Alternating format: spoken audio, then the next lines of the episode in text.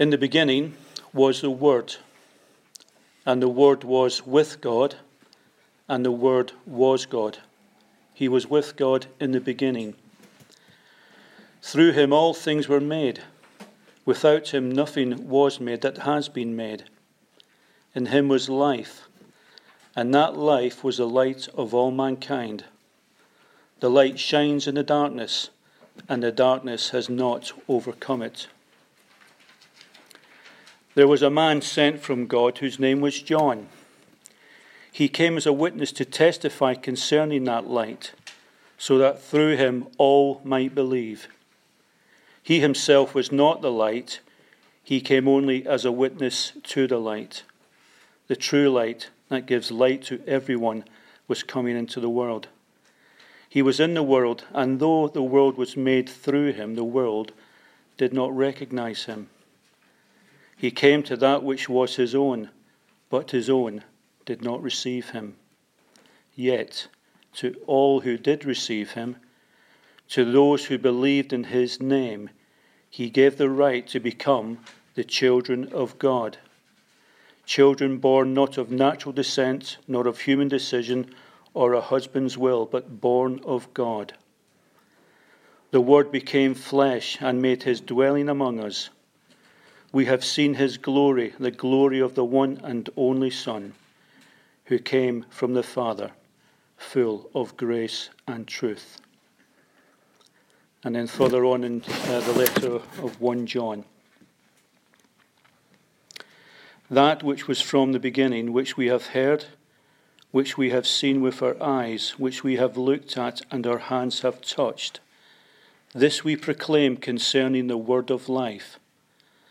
The life appeared, we have seen it and testified to it, and we proclaim to you the eternal life which was with the Father and has appeared to us.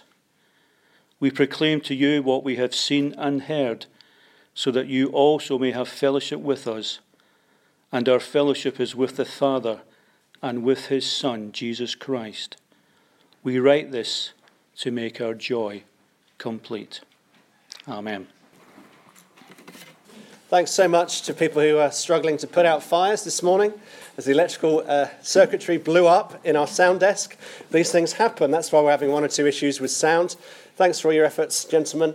And uh, praise the Lord Jesus that we didn't burn the school down. That wouldn't be too good for a relationship.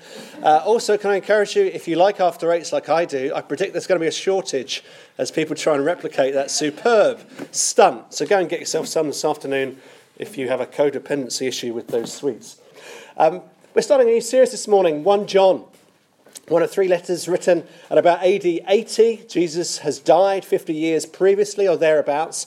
And uh, it made my mind go back to the words of that famous Conservative Party leader, uh, John Major. Back in uh, 93, the Conservative Party leader and then Prime Minister, John Major said, as uh, at the political uh, or Conservative Party conference, we need to get back to basics he uttered these famous words, and it was a pretty unsuccessful campaign for a number of sad reasons within the party. But that phraseology back in 93 stuck with me as a helpful way to understand what the Apostle John, who wrote the Gospel of John and wrote three letters of John, all with his name attached to them, what really he wants us to understand, not just in AD 80, with the Lord Jesus uh, dead and buried and raised and ascended, but also in 2017. Sometimes we need to get back to basics, to quote John Major. Not just if you're a conservative party struggling to uh, get back to traditional convictions, struggling to deal with uh, issues with Europe, that was 1993 as well as 2017. Not just struggling financially, not just with global markets, but with uh, Black Wednesday that happened back in the early 90s as well, and political turmoil, uh, nations struggling one against the other, financial difficulties as well. You need to get back to basics. You need to get back to basics if you're a CEO of a company.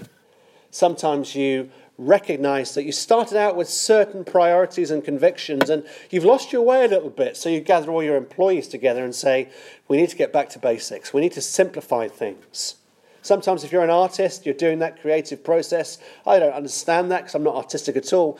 But you see frustrated artists screwing up paper and throwing it on the floor because it's not good enough. or deleting a Word document because it's not quite what you want to say. You need to get back to basics. That's all a bit remote, but sometimes in a relationship as well, with someone you love, you need to get back to basics. You've stopped communicating well with one another. You're passing ships in the night, or the busyness of life just crowds in on what's most important to you. And you say one to another, We need to get back to basics. We need to start talking again. We're not listening to one another. Let's get back to basics. That's what John wants us to do as we look at the first four verses of this wonderful little letter of 1 John. Someone's described it in another way, not just as a back to basics, but as a spiral staircase.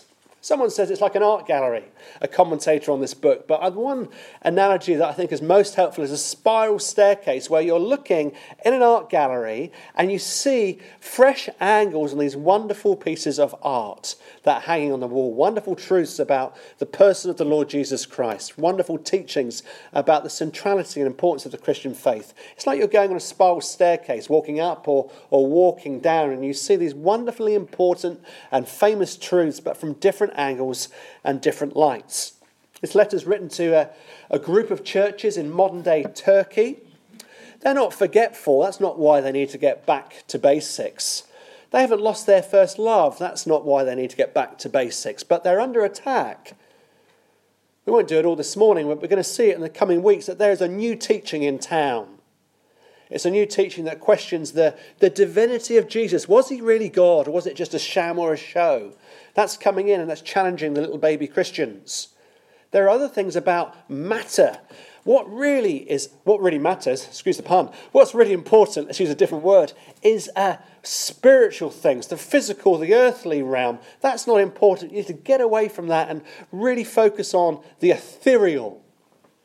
And here comes John, who wrote the gospel, who saw the resurrected Lord Jesus and said, No, we need to get back to basics.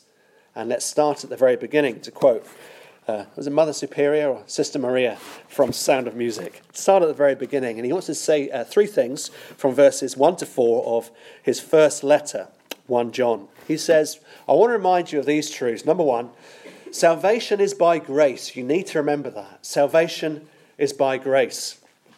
After a wonderful children's talk, look at verse 1 again from the first letter of John and from his quill he says, We looked at it with our eyes and we touched it with our hands. The word of life. The word of life. Here is John who wrote the gospel and he starts to talk about Jesus front and center, getting back to basics. It's about Jesus.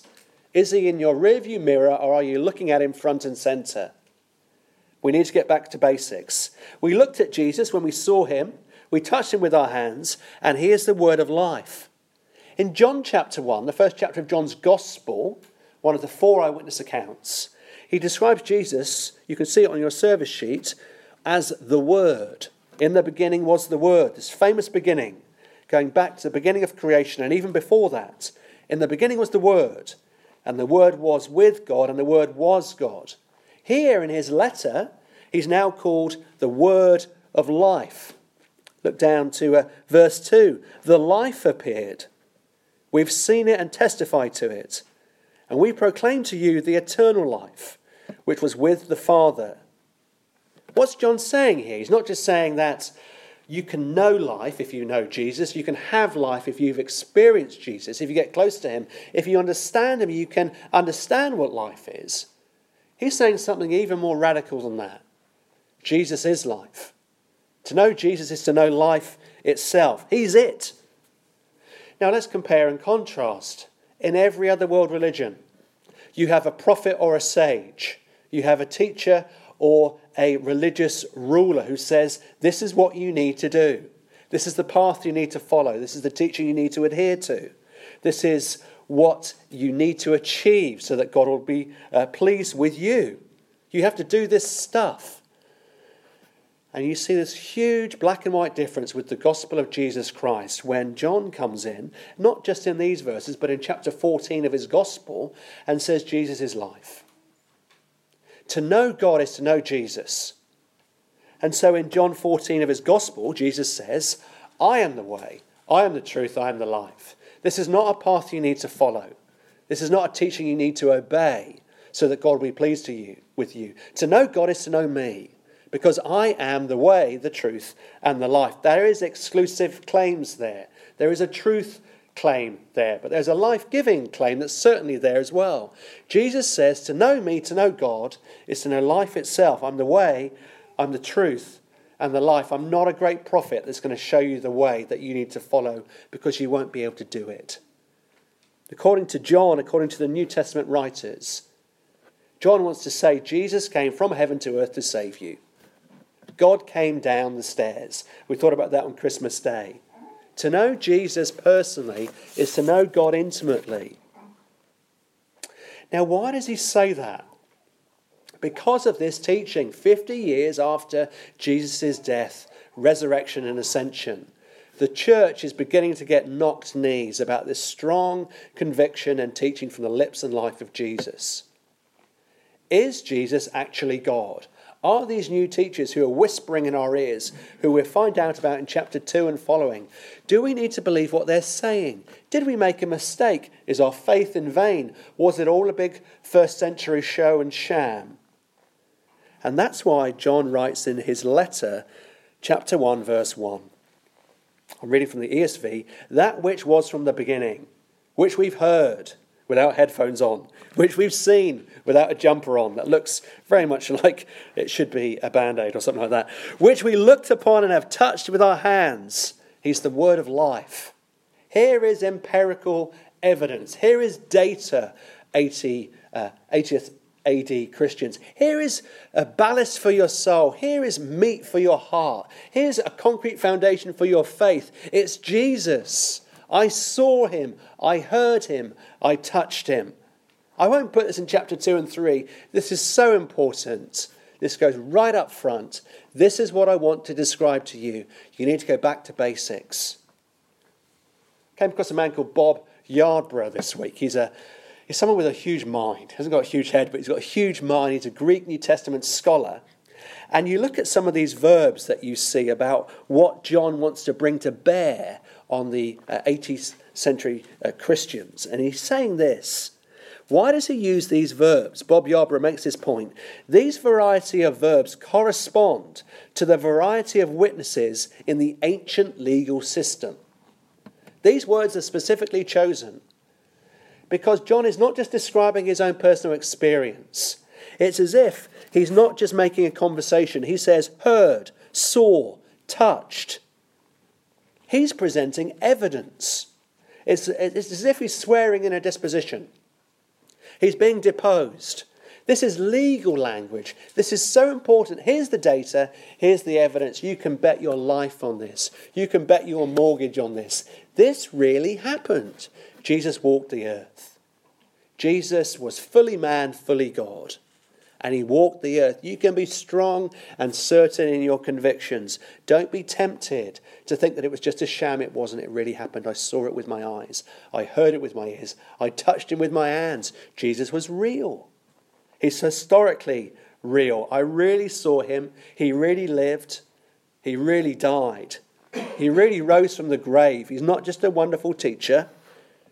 He's God Himself who came down to earth. He's the Word of life and you can know him personally, says John.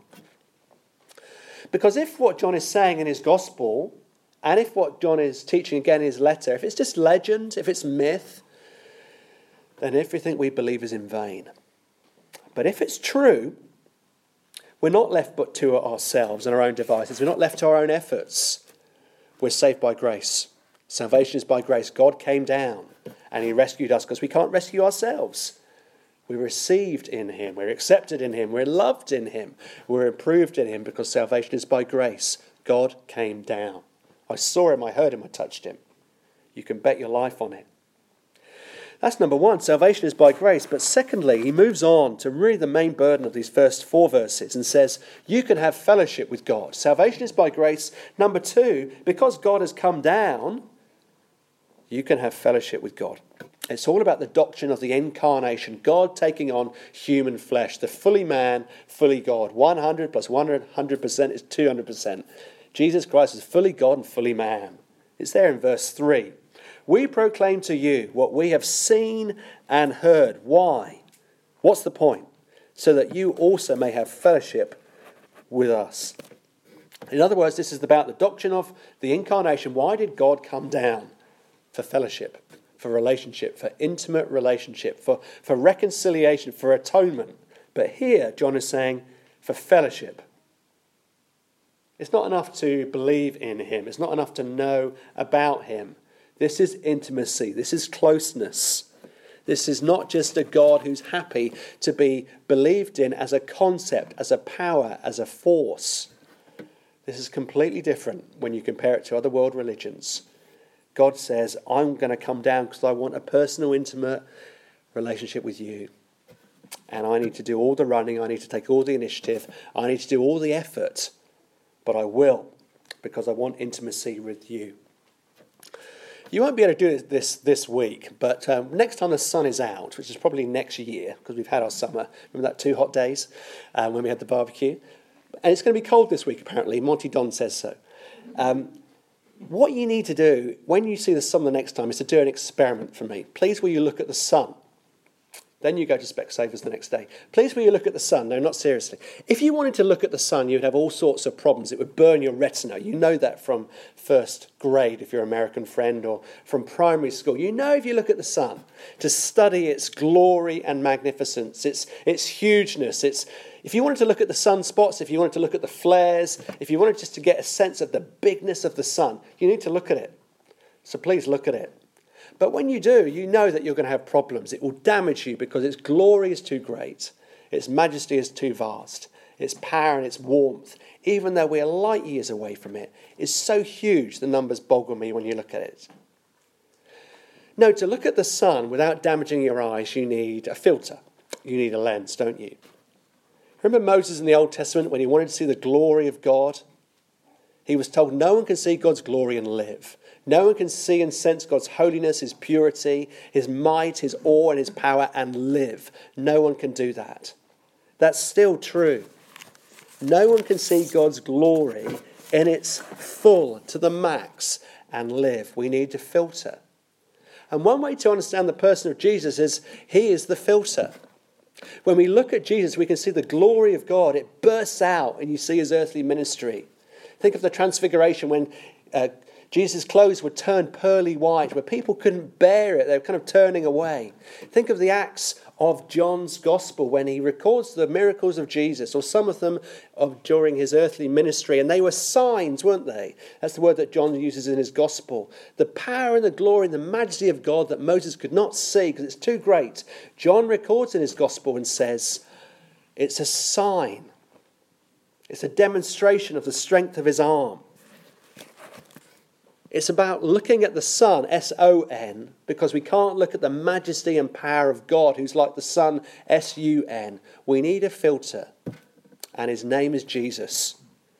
You need to look at him, or you can't really see the glory of God. But when you look at Jesus, you sure do see the glory of God. That's why we love to sing uh, that lovely uh, Charles Wesley hymn at Christmas Hark the herald angels sing. Why? Because there's that great Christian truth. It says, veiled in flesh the Godhead see. Hail the incarnate deity. We should have sung it this morning, but we didn't have any good sound. Because God's become a human, we can see the glory of God walking the face of the earth. We see, as we remember at Easter time, the glory of God displayed on a cruel cross. Without Jesus, we would never see and understand at all the glory and majesty and personal nature of God. It would overwhelm us, it would burn the retina of our soul just like our eyes would be damaged if we look straight at the sun. Please don't do it. Don't sue me. But when you read the Gospels, you see God's glory and displayed to the max. You see his love, you sense his humility, you hear his wisdom as he teaches, you sense and see his compassion as he deals with needy and broken people. All the attributes from the Old Testament that we're told that are overwhelming, are daunting that are too much for us. We see in the person and uniqueness of the Lord Jesus Christ as he walked the earth, as he got sand beneath his toes. It's kind of as if God is saying, I can't show you directly, but in Jesus you can come near to me because I've come near to you. That's the gospel. If you've not read it, if you're new to Christian things, if you're not yet a Christian here this morning, the best thing you can do is to take a gospel. There's some copies outside. Please take one and read it from front to back. When you read it from front to back, God goes from being a concept or an abstraction, he becomes a human, fully God, fully man, that's hard to understand, if you can understand it at all, but it's true. And God goes from being a concept and a force, maybe, in your understanding, to becoming a human. And from becoming human, we pray that He'll become real as God, by His Spirit, explains His word. It's the power and the glory of God. God has come close to us in the incarnation. And that's what John wants to remind this baby church about in Turkey. They're tempted to doubt the incarnation of Jesus. And he says it's not an optional way, uh, extra. You need to go back to basics. The incarnation, the personal nature of Jesus Christ, is absolutely central to our faith. It was then and it is now. But let's apply this a little bit more personally. If God went to that ultimate length and took the ultimate journey to get close to you, if you're not yet a Christian, even if you are, surely nothing should be off limits for you to get close to Him. There must be nothing too precious, no mountain that's too high, as the song goes. For you to explore the person of Jesus, nothing needs to be off limits. If you have been a Christian for a while, sometimes things can grow. Priorities and affections can become misaligned, and you need to go back to basics and say, Is Jesus still precious to me? Is he the number one in my heart? It's a bit like when you have a breakfast.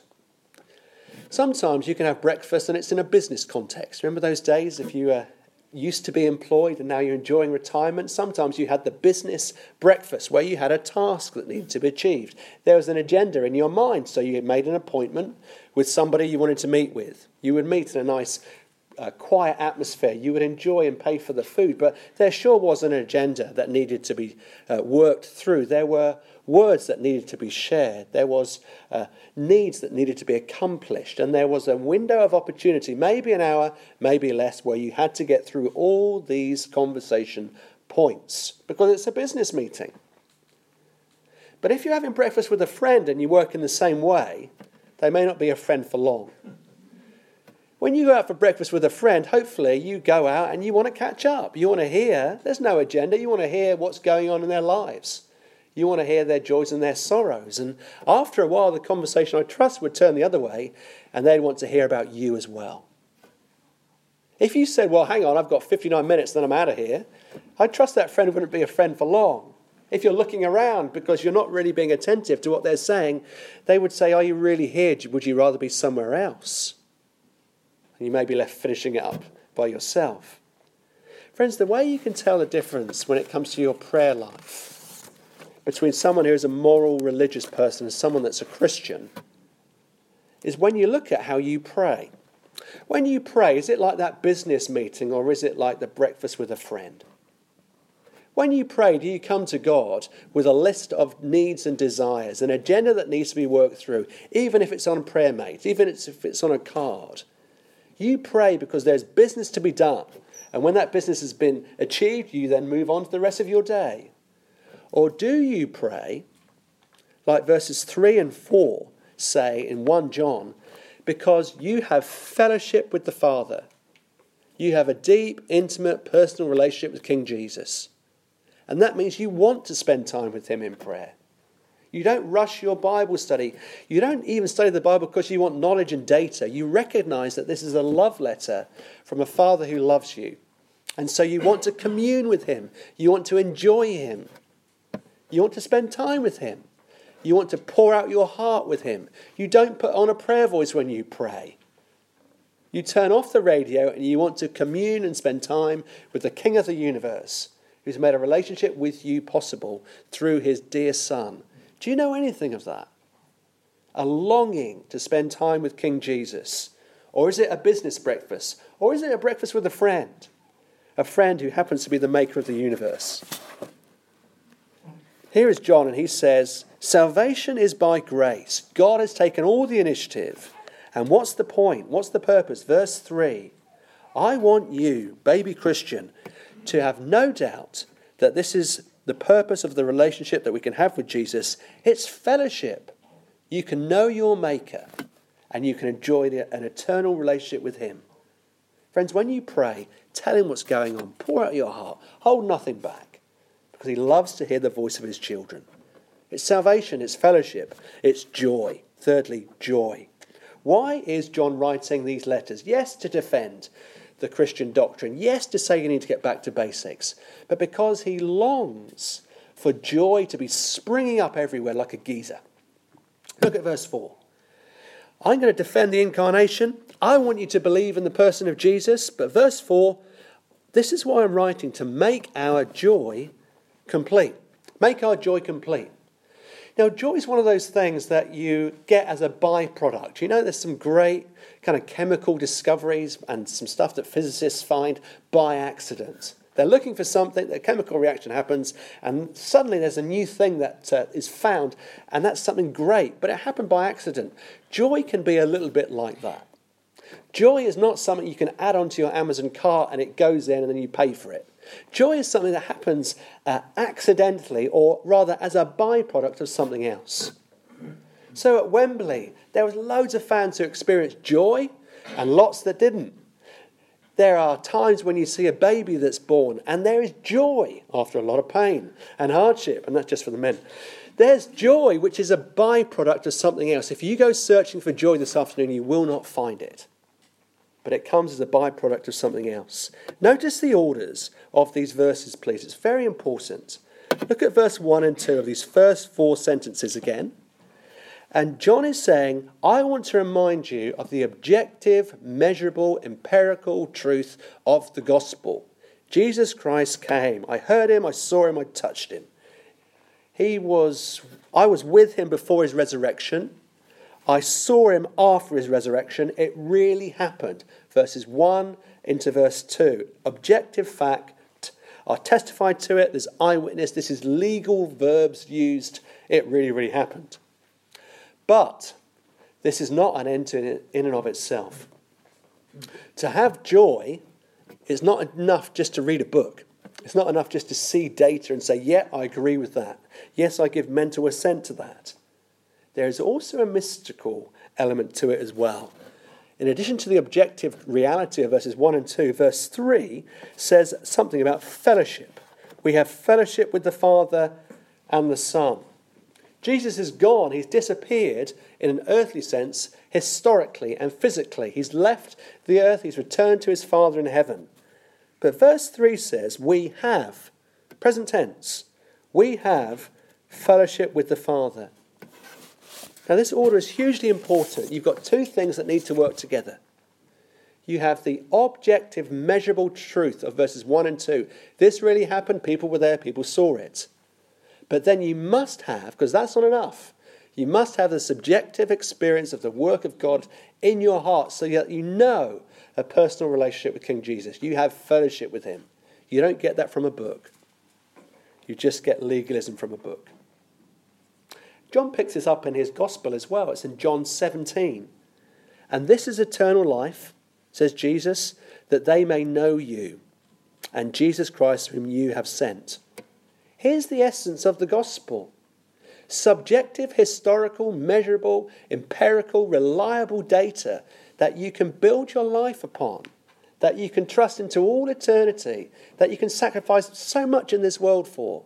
But it's not just pain before gain, there's a living personal relationship with King Jesus that you can enjoy now in a real manifest way, in part, not in whole not by sight but by faith.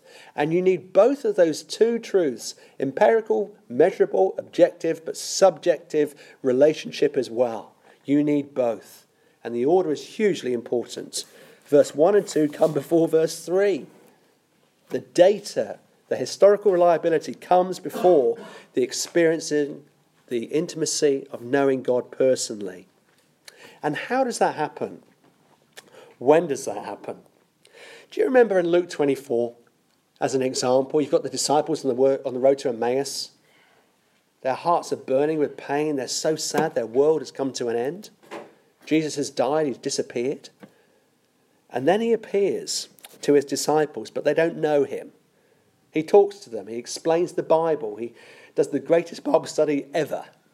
And then he says, They still didn't recognize who I was until I took the bread and when I took the bread and broke it, then their eyes were opened, and then, then their hearts burned. Did not our hearts burn, says Luke, while he opened the scriptures to us? What does that mean? That means the truth of 1 and 2, verse 1 and 2 of John's letter, it becomes real to them.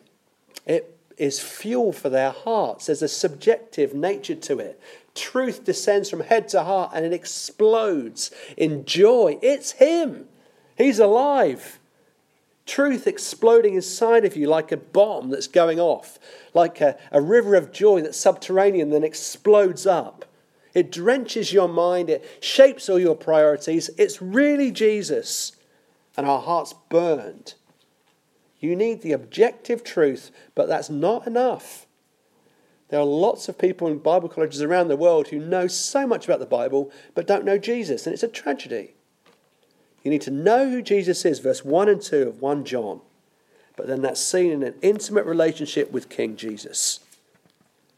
And then that, verse 4, will be a source of great joy. Great joy in happy times when the sun is shining, like it did those two days a month ago. Joy when all is well. Joy when tears are falling down your cheeks because of heartache in your life. Joy when you are reading of Christians uh, multiplying by their thousands in Nigeria. Joy when you see churches struggling in Egypt because you know the God who makes the universe tick. Joy is not something that is passing. Joy is a deep, truth centered uh, fuel for your heart. And if you're struggling for joy this morning, it's encouragement to you is to take the truth of God and reflect upon it. Steep it, meditate on it, internalize it, massage it into your mind so that you get the truth of God and it becomes real to you. You pray and you pray and you pray for God to take the truth of His word and make it real to your heart. And that is the only source of true joy. To wrap up, there was a great time that Joe and I had uh, few years back when we got in the car when we were living in America and we went to see Old Faithful. It's not my father in law, but that is the name of a big geyser in Yellowstone National Park. I'm not quite sure how it worked, so I had to look it up on Wikipedia, so this is probably wrong. But uh, there is a massive source of subterranean cold water that then gets forced under pressure it goes through magma and lava and all that sort of stuff, and then it comes out really, really hot as steam, hundreds of feet into the air. And it happens in God's providence every 91 minutes. You can put your uh, clock on it. Friends, if you understood the truth of the gospel that John is describing in the first four sentences of his letter, that would be old faithful to you. That would be truth in your heart that Jesus Christ came from heaven to earth, that he was seen, he was touched, he was heard. And because of that wonderful truth that salvation is by grace, we can have fellowship with the Father. We can be known and loved and approved and accepted in Jesus Christ. And because of that, that then is that subterranean source of joy that springs out you never know when it's going to happen. You might even raise a hand on a Sunday morning. You might even have that smile on your face when actually there are tears down your face because you understand the source of joy is in the gospel that Jesus died for you when you're still an enemy, that Jesus loves you when no one else does. That is a source of joy that can spring out of your heart when the sun is beating down on you and when it's pouring down with rain clouds like it will this week. Remember this passage. When it's raining, when you're putting your heating on on Tuesday or Wednesday, when it goes to freezing again, even though we're heading towards May, remember the truth of the gospel. Because John has written this little letter and he says, verse 4, we're writing these things about Jesus, about the incarnation, about the historical reliability of the faith not just for your joy, but so that our joy may be complete. Let's pray together.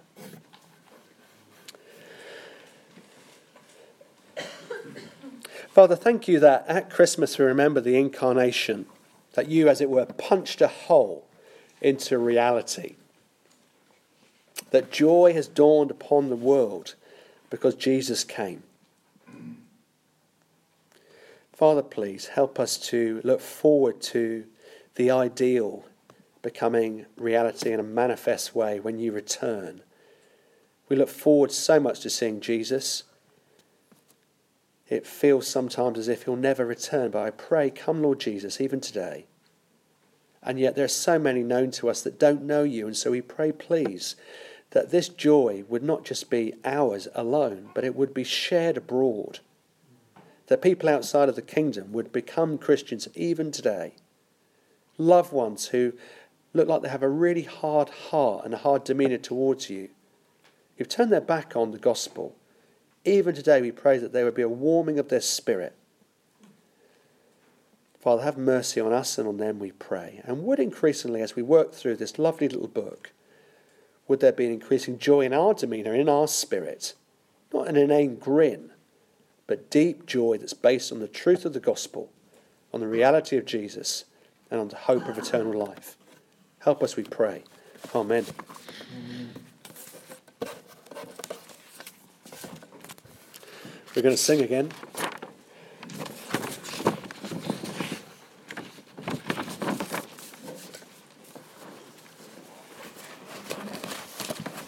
Not only are we thankful for uh, sound people, we're really thankful for musicians that just grin and carry on. Thank you, chaps, today. Let's stand and sing page six, The Wonder of Your Mercy. Thank you. Let's stand together.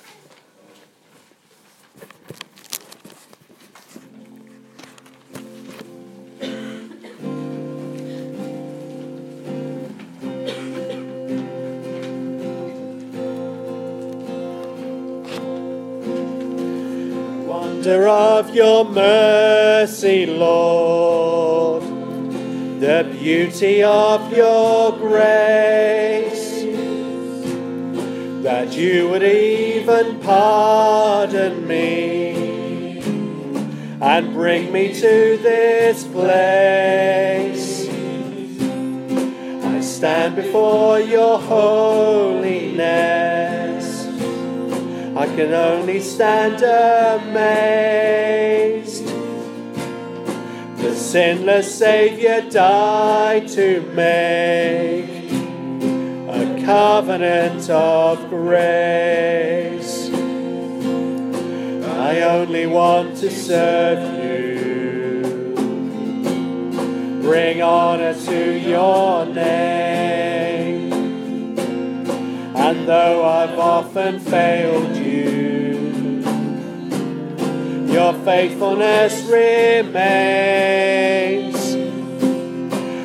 Glory in my weakness, that I might know your strength. I will live my life at the cross of Christ and raise a banner to proclaim the wonder of your mercy, Lord, the beauty of your grace, that you would even pardon me and bring me to this place. I stand before your holiness. I can only stand amazed the sinless Saviour died to make a covenant of grace. Welcome us before you into this holy place. The brilliance of your glory demands our endless praise the one, the only Saviour, has opened heaven's doors. We can enter in, free from all our sin, by your cleansing sacrifice.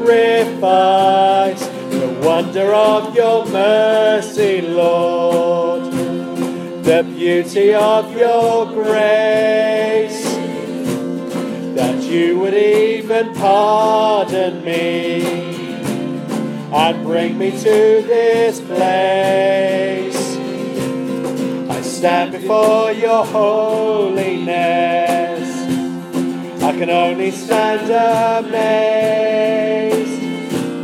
The sinless Saviour died to make a covenant of grace.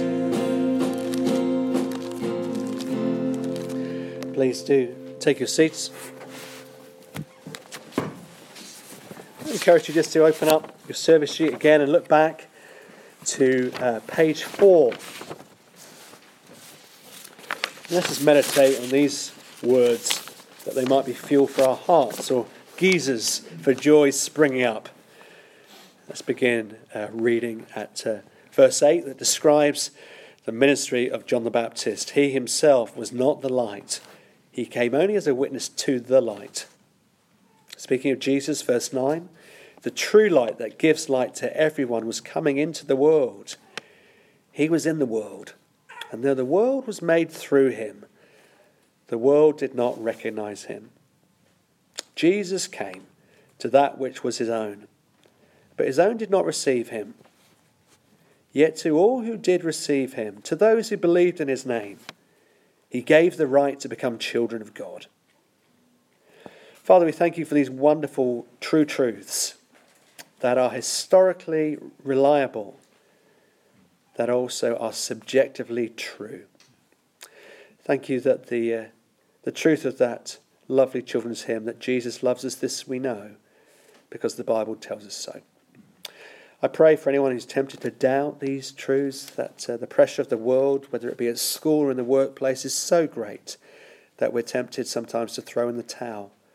I pray that as we work through this lovely little letter of 1 John, that would be far from our experience, but there would be joy in abundance. There would be increased confidence in the reliability of the Bible that we love and cherish, and there would also be an increased passion, not just to hide the truth under a bushel, not just to hide the light under a shade, but to take the cover off and to shine our light abroad, to tell our neighbours more about Jesus, to stand on the truth of the Scriptures, and to proclaim King Jesus until he comes or until he calls us home.